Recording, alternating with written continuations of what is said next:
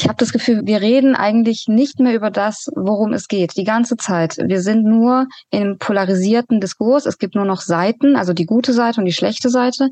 Und wir reden nicht mehr über das, ähm, worum es eigentlich geht. Deshalb als Strategie wäre, eben andere äh, Perspektiven zuzulassen und überhaupt ein Bewusstsein dafür ähm, haben, dass der Diskurs im Moment nicht ausgeglichen ist, dass der Diskurs im Moment äh, also ja sich entfernt von einem demokratischen Diskurs. Wir sind Hadija Haruna Alka und Max Czolek und das ist Trauer und Turnschuh.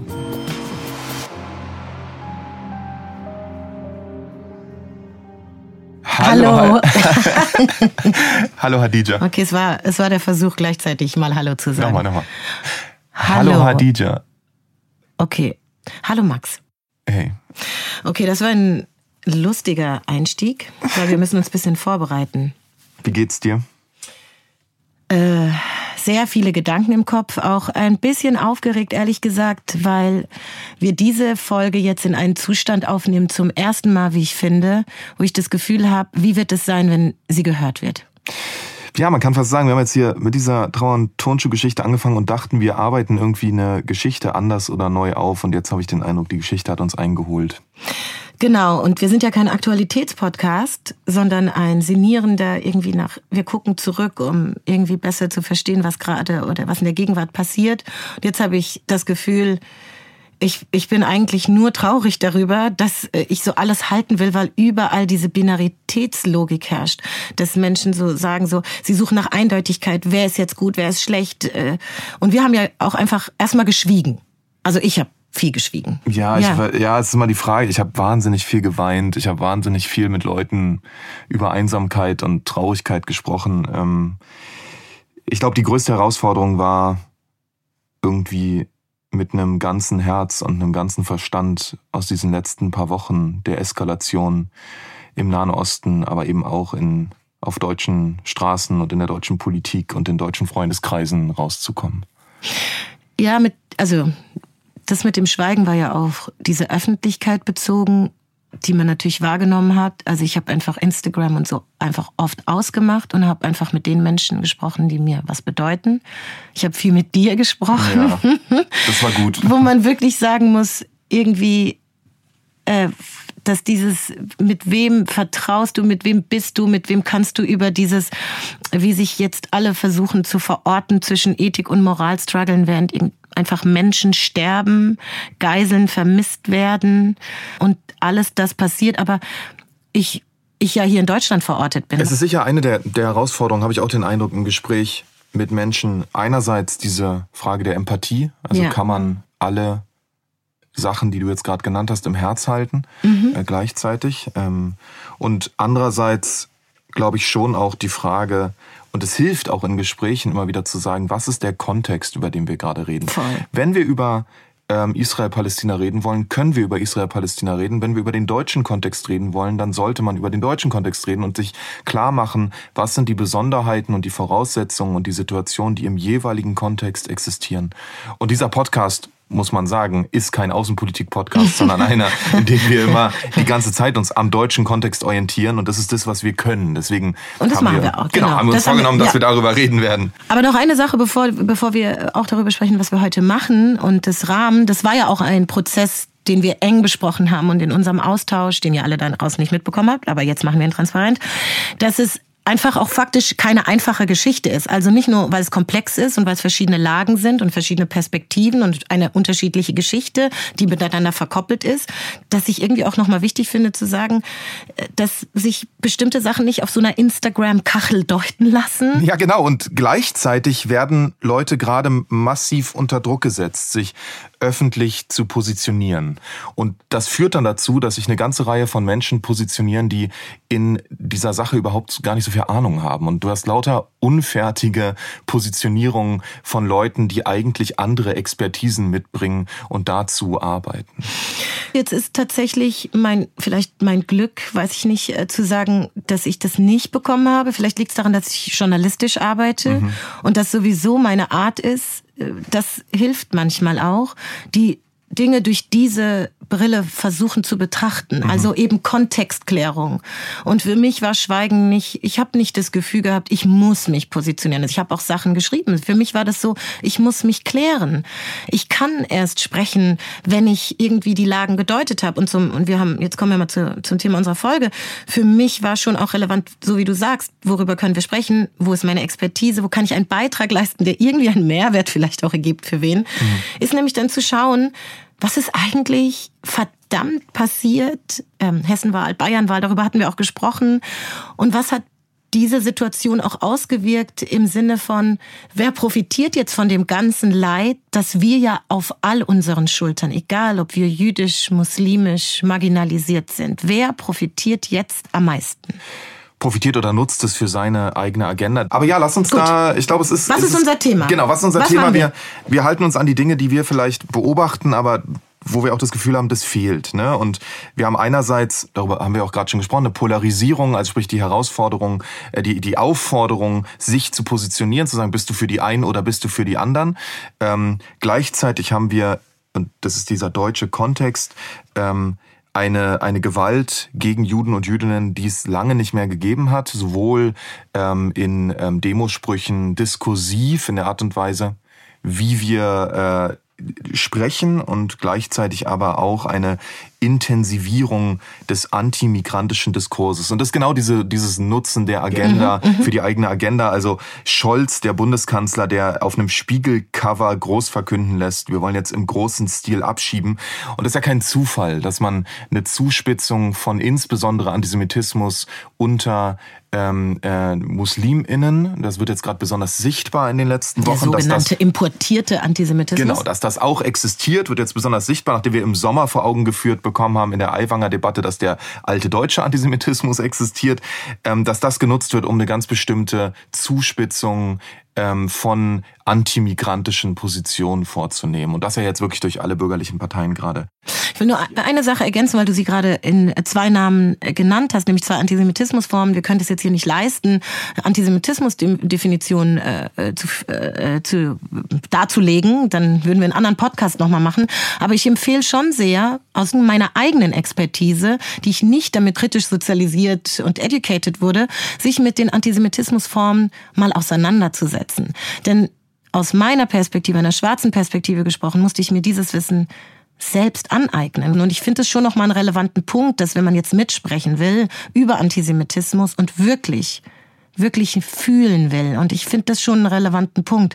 So wie man auch bei Rassismus nicht einfach nur Fakten hat, sondern wenn man das wirklich verstehen will, muss man sich beschäftigen, muss man reingehen. Und es ist ein großes, großes Kapitel. Es gibt einfach verschiedene Antisemitismusformen. Und ich bezweifle, dass viele Menschen sich wirklich damit auskennen.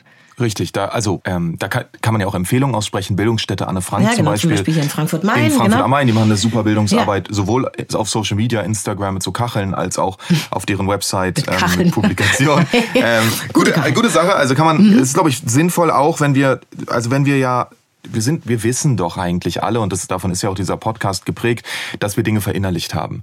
Ähm, ich habe Rassismen verinnerlicht ähm, und, und Nicht-Juden haben Antisemitismen verinnerlicht. Und das ist, glaube ich, irgendwie eigenartig, permanent das nochmal neu diskutieren zu müssen, weil das ja ist ja selbstverständlich, würde ich sagen, für die Arbeit, die wir machen.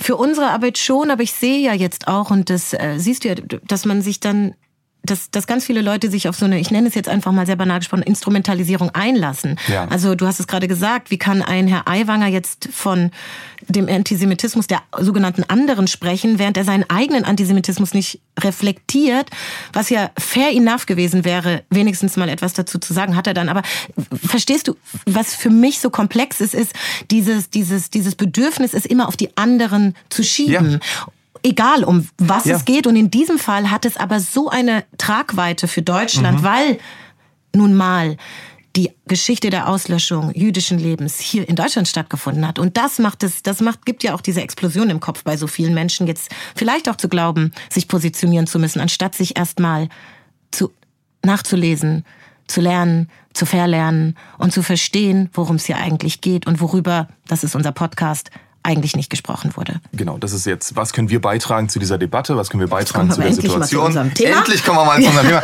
Also was können wir beitragen zu dieser Situation? Ist ja wichtig, dass wir das im Vorfeld ja. sagen, sonst sozusagen läuft es uns ins Leere hinein. Vielleicht so wichtig, wie analysieren wir eigentlich die Situation? Und wir wollen gerne eine Folge gegen die Polarisierung machen.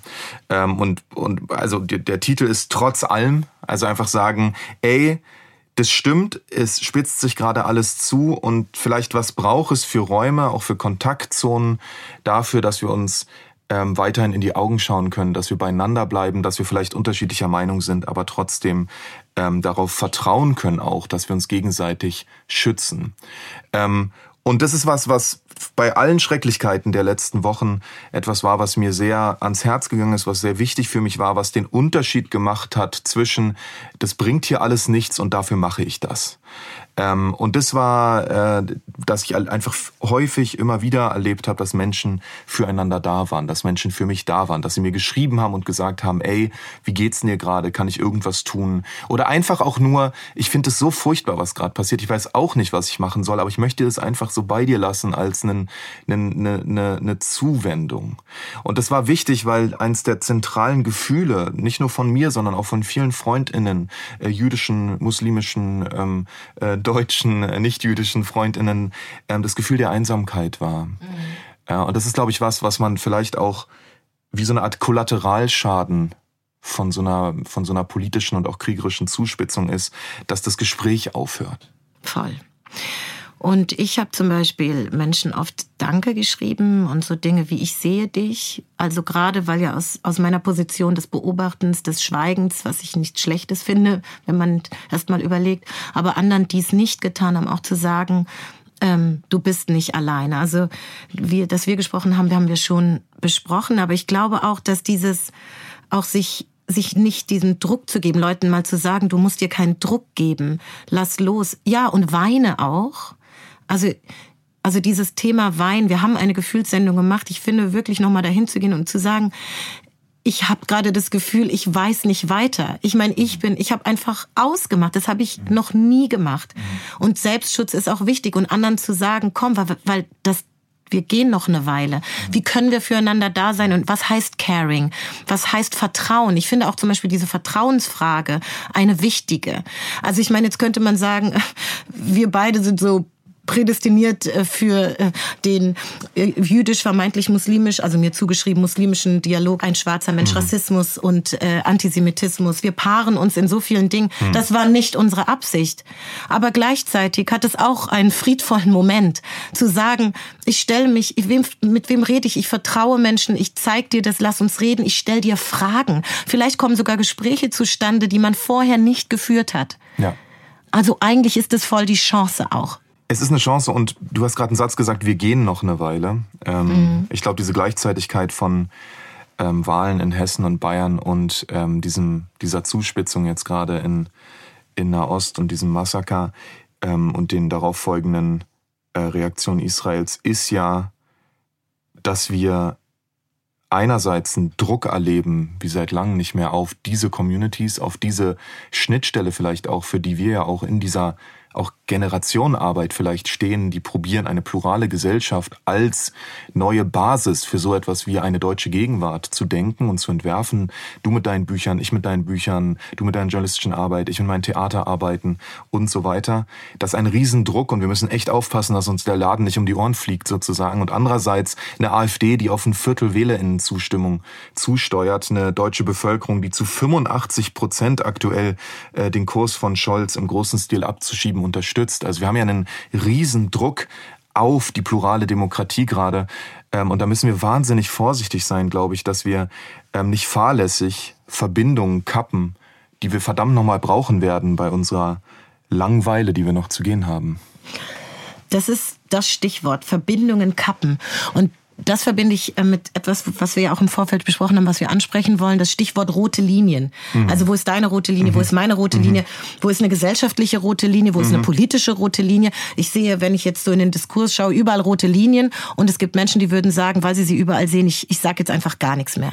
Und wenn aus einer marginalisierten Position eine Aussage kommt, die ich eigentlich eher aus einer Dominanzgesellschaftsposition kommt, hier kann man gar nichts mehr sagen, hier kann man gar nichts mehr machen, dann ist das für uns sehr problematisch, weil wir so lange nicht sprechfähig waren, weil wir nach Bündnissen suchen. Also welche rote Linien gibt's für dich und wie schaffen wir es, über sie zu sprechen, sie anzusprechen, weil ich glaube schon, auch wenn man ehrlich ist, dass jetzt schon auch Dinge hochkommen aus einem intersektionalen, mhm. kritisch drauf geschaut, mhm. die wir nicht gut besprochen haben. Weil ja. natürlich, wir haben unterschiedliche Erfahrungen gemacht ähm, und nicht alle haben alle auf dem Schirm, hatten sie nie, nicht alle haben das Wissen und jetzt, wo der Druck so groß ist, kommen diese Leerstellen raus und fällt man auch in Muster zurück, die man vielleicht nicht wollte. Also was bleibt uns? Wir müssen doch reden. Für mich ist auf jeden mhm. Fall eine Antwort, mich nicht von einem parteipolitischen Raum steuern zu lassen, was die rote Linie ist, sondern in einem Diskurs zu bleiben, der aus einer marginalisierten, intersektionalen Perspektive versucht, im Gespräch zu bleiben. Wie ist das für dich? Ja, ähm, also ich glaube, einmal, das ist vielleicht das Problem mit so abstrakten Begriffen wie ich inter, weiß, sorry, deswegen, ja, nee, aber, also, ich, schmeiß dir jetzt mal Aber das ist ja nicht dein, das ist ja, ja, nicht unser Problem, das ist ja ein ja. Problem, was sozusagen man glaubt, man meint das Gleiche, wenn genau. man intersektional sagt. Und dann weiß man, ähm, ja. Aber plötzlich haben Leute das Gefühl, und das ist ja eine ganz zentrale Debatte, die einen oder die anderen sind nicht mit gemeint bei Intersektionalität. Es gab von David Baddiel dieses Buch vor zwei Jahren, das heißt Jews Don't Count, also Juden zählen nicht, genau über die Frage, ähm, werden Juden und Jüdinnen vor allem bei ihm im englischsprachigen Diskurs um Intersektionalität ausreichend mitbedacht. Ähm, das hat auch was damit zu tun, wie Juden, Jüdinnen positioniert werden, sich teilweise selbst positionieren als Teil einer Dominanzkultur im englischsprachigen Raum. Das ist in Deutschland einfach anders und man muss so ein bisschen äh, aufpassen, diese Dinge nicht, nicht zu sehr aufeinander zu legen. Aber es bleibt auch jetzt aktuell eine riesen Herausforderung, dass sozusagen die Bedrohtheit von Juden, Jüdinnen in Deutschland aktuell ähm, nicht ausgespielt wird gegen die Bedrohtheit von ZivilistInnen in Palästina äh, oder in Israel aktuell ähm, äh, gleichermaßen. Und das, glaube ich, ist was, was ähm, äh, wir irgendwie miteinander besprechen müssen. Und mir scheint gerade, und das ist meine Antwort darauf, dass diese Sprechräume ähm, nur ohne Öffentlichkeit gut funktionieren. Ähm, warum? Weil Öffentlichkeit den Zwang zur Positionierung bedeutet. Mhm. Ähm, und das ist eine Herausforderung wirklich, weil Leute durch diesen Druck, sich selber zu positionieren, Dinge sagen, die für dieses Gespräch der gegenseitigen Anerkennung von Leid und von Bedrohtheit und so ähm, kontraproduktiv sind. Deswegen würde ich gerade dafür plädieren, und zwar wirklich systematisch dafür plädieren, dass diese Begegnungen erstmal ohne Öffentlichkeit passieren und wir ähm, miteinander in, ein, in eine Begegnung gehen sozusagen und miteinander sprechen. Ähm, und das ist absolut wichtig, weil die Netzwerke gerade in meinem Umfeld links und rechts äh, explodieren und es total schwierig ist, die Sache zusammenzuhalten. Ja, ich finde das ist wie so ein Aufruf jetzt nach da draußen. Leute, setzt euch zusammen und redet und mhm. seid vor allem ehrlich zueinander. So aus meiner Perspektive kann ich ja sagen, es gab vorher natürlich auch schon Format oder oder Dinge, wo so Versuche Klar. Äh, gestartet wurden. Ich meine, für mich aus meiner Perspektive, wenn ich mich an äh, Debattenformate, die ich moderiert habe, zu BDS zu Fragen von jüdisch sein, jüdisch sein ist kein deutsch sein, ist nicht migrantisch sein, wo verortet sich das? Mhm. Und aus einer schwarzen Perspektive, aus einer intersektionalen, die jüdisch sein vergisst, die, also was, also wer wird beachtet? Das sind alles so Themen, die haben mich vorher begleitet und ich weiß aber, dass jetzt darüber zu sprechen und ehrlich zu sein, zu sagen, damit habe ich mich nicht so viel beschäftigt.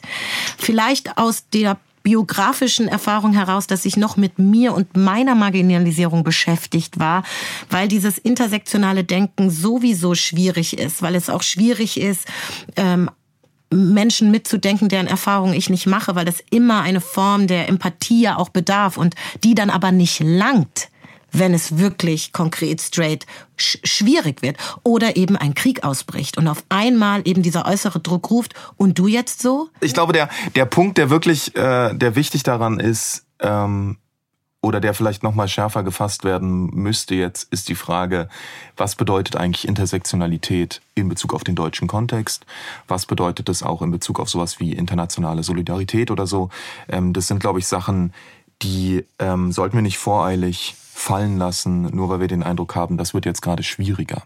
Und ich erlebe so manchmal, dass, dass gerade in aktuellen äh, Artikeln oder Äußerungen dazu gesagt wird, das ist ein Beweis dafür, dass intersektionales Denken gescheitert ist. Und ich denke so, nee, eigentlich ist das ein Beweis dafür, wie wichtig dieses Denken bleibt. Genau. Und es ist jetzt die Chance und die Herausforderung, wirklich intersektional zu agieren, zu leben und es praktisch zu zeigen, dass man es möchte. Genau, und da haben wir tatsächlich eine Expertin für Intersektionalität, so kann man es sagen, vielleicht eine der ExpertInnen für dieses Thema äh, im deutschsprachigen Raum heute eingeladen als äh, Gesprächsgast. Wir haben heute äh, Disclosure, wir haben heute zwei Gesprächsgäste, auch im Sinne der ähm, Pluralität der Perspektiven und im Sinne des äh, der der Arbeit gegen Polarisierung und so weiter. Das heißt, unser erster Gast ist Emilia Roak. Emilia Roack ist äh, Sachbuchautorin und promovierte Politologin. Äh, in ihren Büchern und ihrer politischen Arbeit beschäftigt sie sich mit den Themen der Unterdrückung, Diskriminierung und sozialen Gerechtigkeit. Ihr Buch Why We Matter, das Ende der Unterdrückung, erschien 2021. Das Ende der Ehe für eine Revolution der Liebe im März 2023. Und 2017 gründete sie das Center for Intersectional Justice, ähm, Stichwort äh, Intersection, mhm. worüber wir gerade schon geredet mhm. haben. Sie ist Beiratsmitglied der Antidiskriminierungsstelle des Bundes und wurde 2022 als Most Influential Woman of the Year im, Jahr, im Rahmen des Impact of Diversity Award gewählt. Hallo Emilia, schön, dass du hier bei uns bist. Hallo, ich freue mich hier zu sein. Ja, Emilia, wir haben uns ja in der Folge entschieden, nicht über dort, nicht über Israel, nicht über Gaza zu sprechen, sondern hier auf den deutschen Diskurs zu schauen, eine Antipolarisierungssendung zu machen, auch wenn sich das nicht so einfach trennen lässt. Jetzt haben wir gerade darüber gesprochen, wie Intersektionalität uns helfen kann. Und eine Sache, die man auf jeden Fall von deiner Arbeit lernen kann, ist, dass wir intersektional denken lernen müssen, sollten. Und das könnte ja irgendwie auch ein Kompass sein jetzt für uns in Deutschland, für unsere aus, aus einer marginalisierten Perspektive, weil aktuell scheint es ja so, dass jeder gegen jeden, ähm, als würde sich die Arbeit gegen Antisemitismus, gegen die Arbeit gegen antimuslimischen Rassismus ausschließen. Also wie kommen wir aus deiner Perspektive zurück zu so einem gemeinschaftlichen, zu so einem, dem Verbündetsein, wo der Schmerz der anderen eben auch meiner ist. Was denkst du? Ähm, also ich glaube, das findet auch schon statt. Deshalb, ähm, ja, wir fokussieren uns natürlich auf die Polarisierung, die auch äh, wirklich real ist und brutal. Aber es gibt auch Orte des Zusammenkommens. Ähm, es gibt auch Gespräche, die geführt werden, auch wohlwollend und wo Unterschiede auch ausgehalten werden. Deshalb, ähm, also wenn ich jetzt für mich spreche, was ich äh, gerne ansprechen wollen würde über die Polarisierung, ist die Macht, die Art und Weise, wie bestimmte Stimmen erhoben werden, wie eine bestimmte Perspektive auch mehr Platz eingeräumt wird. Und das führt zu Polarisierung, aber nicht unbedingt die Differenzen der Meinungen ähm, an sich.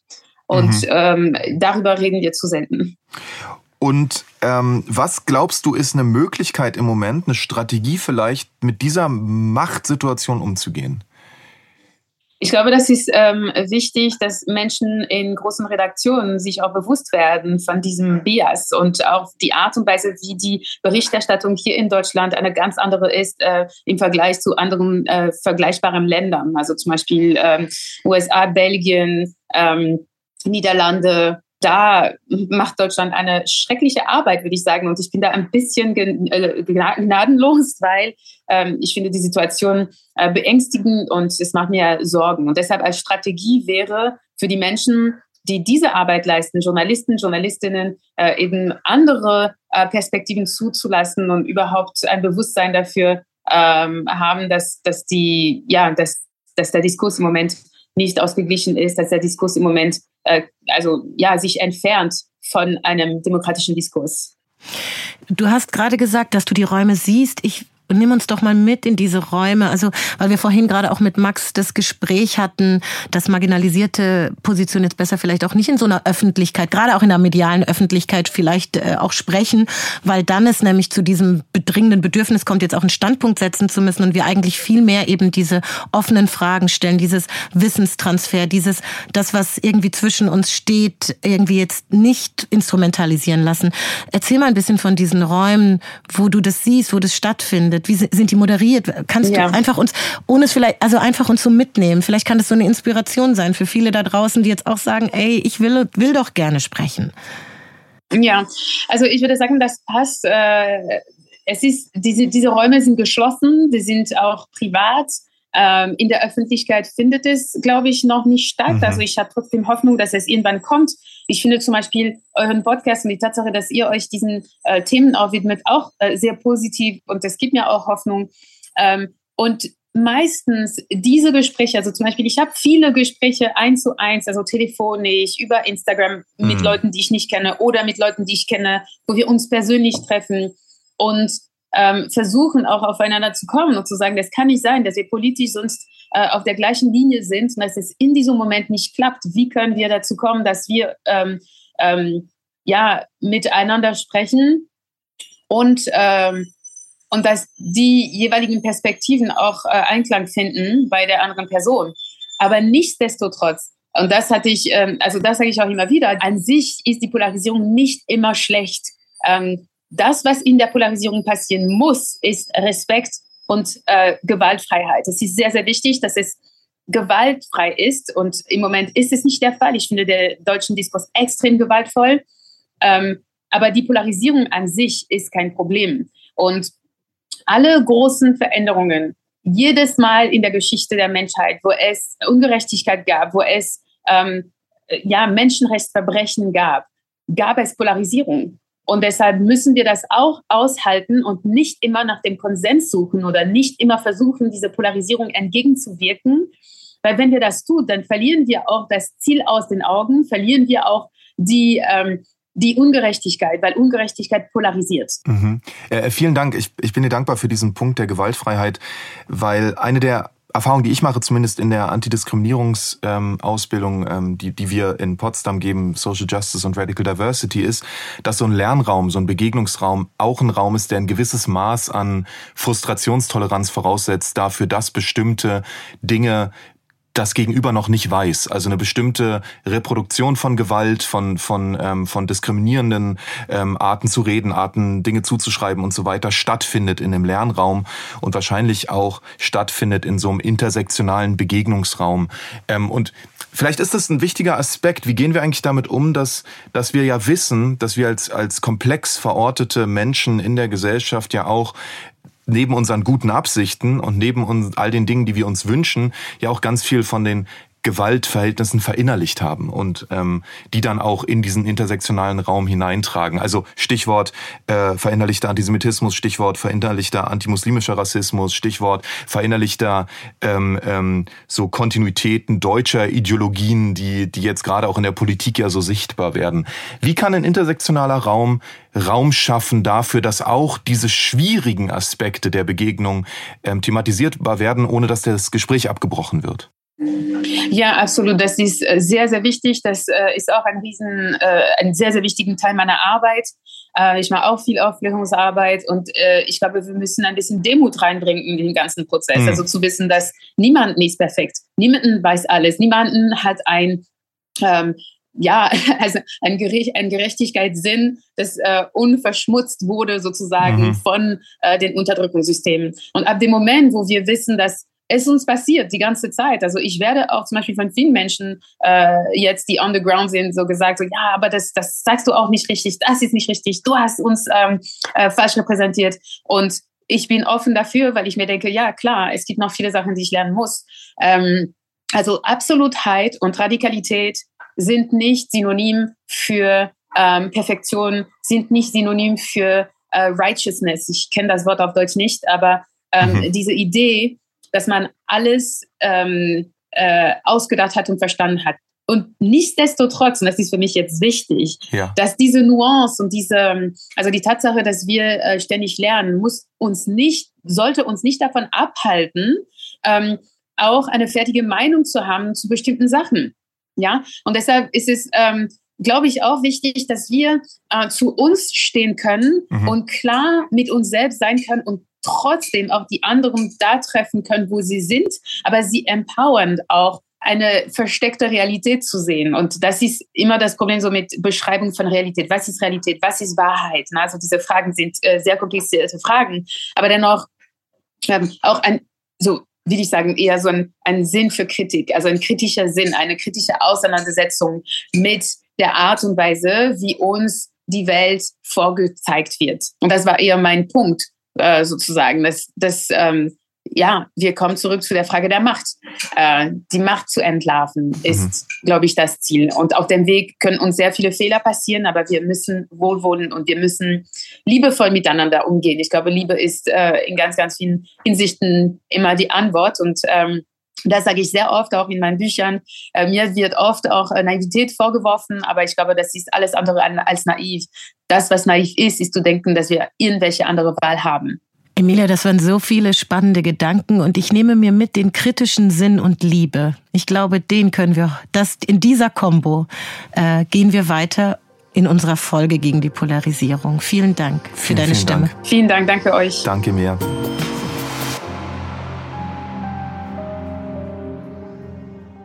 Alright, das war Emilia. Ich fand es ein super spannendes Gespräch, auch weil wir auf diese Frage der Problematiken intersektionaler Begegnungen eingegangen sind und ähm, dass sie einen ganzen Begriff, den ich ganz, ganz wichtig finde, auch in meiner eigenen Arbeit, dieses Wohlwollen, man kann es auch nennen Zugewandtheit, dass man ähm, beieinander bleibt, auch wenn einen was irritiert. Und die Grundlage dafür, das ist ein bisschen schwierig, weil es fast so eine Art Henne-Ei-Problem ist, ist ein Vertrauen.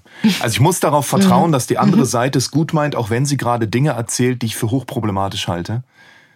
Das ist die Ja. Challenge. Und ich meine, und dann ja auch, was sie noch gesagt hat, fand ich auch einen sehr interessanten Punkt, diesen äh, ja dazu zu stehen, dass man eine Meinung hat und dann aber auch auszuhalten, dass jemand anderes die nicht gut findet. Das wäre dann die andere Seite. Ja. Also und zu sagen, ich mache das aus meiner Sozialisierung, Bio, meinem Verstehen heraus und diese Seite, die dann da auch absolut vielleicht wirkt, dass die wiederum aber diesen kritischen Sinn behält, zu sagen, aber es gibt dich ja auch noch. Ey, und das ist, ich glaube, wirklich eine der, also ich erlebe das im deutschen Diskurs als eine große Herausforderung auch für die Leute, die bei meinen Lesungen sind oder so, dass ähm, die sich häufig nach den Lesungen melden und sagen, also Herr Czollik, also ich kann Ihnen nicht in allen Punkten zustimmen. Und ich so sage, okay, ich glaube, das ist ein Missverständnis, weil worum es hier geht, ist, dass wir aushalten lernen, dass wir unterschiedliche Perspektiven haben und dass ein Teil dieser, dieser Antidiskriminierungsarbeit mir manchmal darauf hinauszulaufen scheint, dass man gut sein will, dass man Ja. quasi auf der Seite derjenigen steht, die nichts falsch machen. Ich denke so, aber das ist doch eine unrealistische Vorstellung, spätestens ab, also nach 45, dass man in, in diesem Land auf Seite der Guten stehen könnte. Sondern wir sind doch knietief verstrickt mit dieser Situation in alle möglichen Richtungen. Und ich glaube, es ist wichtig, sich selber und der anderen Seite ähm, auch zuzugestehen, dass diese Gutheit ähm, immer wieder neu verhandelt werden muss. Man immer wieder neu in ein Gespräch darüber gehen muss, ähm, was es braucht, um jetzt weiterzumachen. Und du hast es auf die Vergangenheit bezogen. Wenn du es in die Gegenwart holst, dann könnte man auch sagen, es gibt heute auch keine gute Seite der Geschichte, weil es diese Vorgeschichte gibt. Also so den Versuch zu wagen, sich jetzt so zu positionieren, damit am Ende alles gut wird mit der eigenen Position, ist, glaube ich, ein Irrglaube. Und das andere ist eben auch, wenn man wenn man, wenn ich, wenn ich eine Meinung habe und den anderen zulasse und diese, diesen Raum der Gleichzeitigkeit halten kann, dann wäre jetzt, genau jetzt, in einer Zeit, in der Wahrheit sowieso nicht da ist, weil im Krieg stirbt die Wahrheit, wahrscheinlich die beste.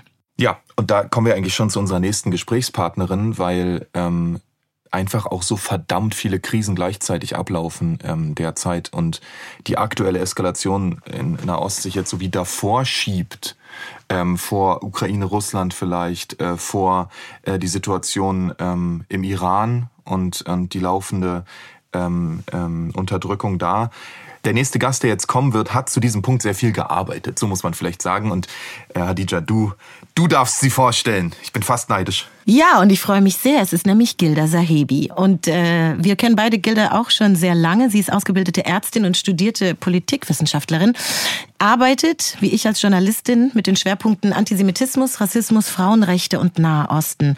Und äh, man kennt ihre Texte vielleicht aus der Taz, vielleicht aus dem Spiegel, hat vielleicht äh, schon mal einen Beitrag von ihr in der ARD gesehen. Und seit dem äh, Tod von Gina Massa Amini und der darauffolgenden Protestbewegung im Iran berichtet sie, und man kann es echt sagen, unermüdlich über die Geschehnisse dort. Und deswegen und auch aus vielen anderen Gründen, weil sie einfach hervorragende Arbeit macht, ernannte sie der Fokus 2022 sich zu einer der 100 Frauen des Jahres und das Medium-Magazin zur Journalistin des Jahres in der Rubrik Politik. Hallo Gilda. Hi ihr zwei.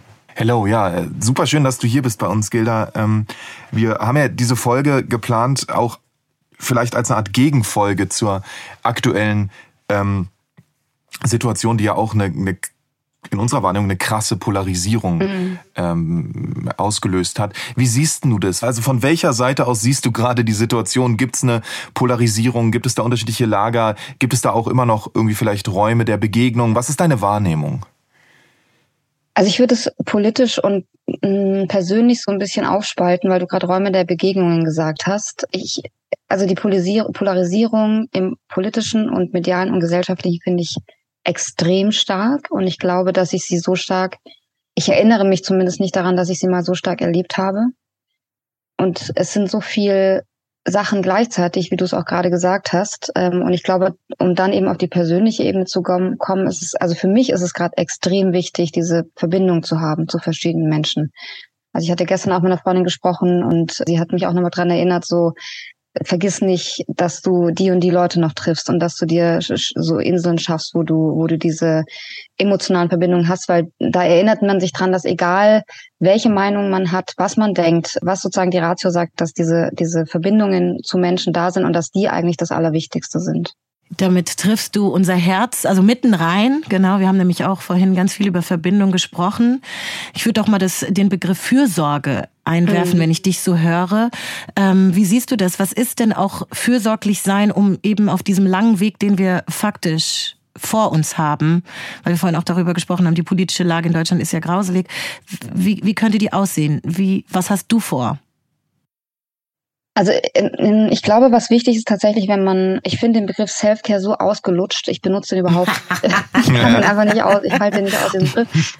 Äh, Wie so viele Begriffe, die abgelutscht ja, ja, sind, aber wir sie trotzdem irgendwie sagen. brauchen. mhm. Und das ist so schade, weil er steht ja für was, was aber viel, viel mhm. tiefer ist als, als natürlich dieser, dieser oberflächliche Begriff. Ich glaube, dass es immer als am wichtigsten ist, dass du die Verbindung zu dir hast, weil nur wenn du die hast, kannst du die auch zu anderen haben.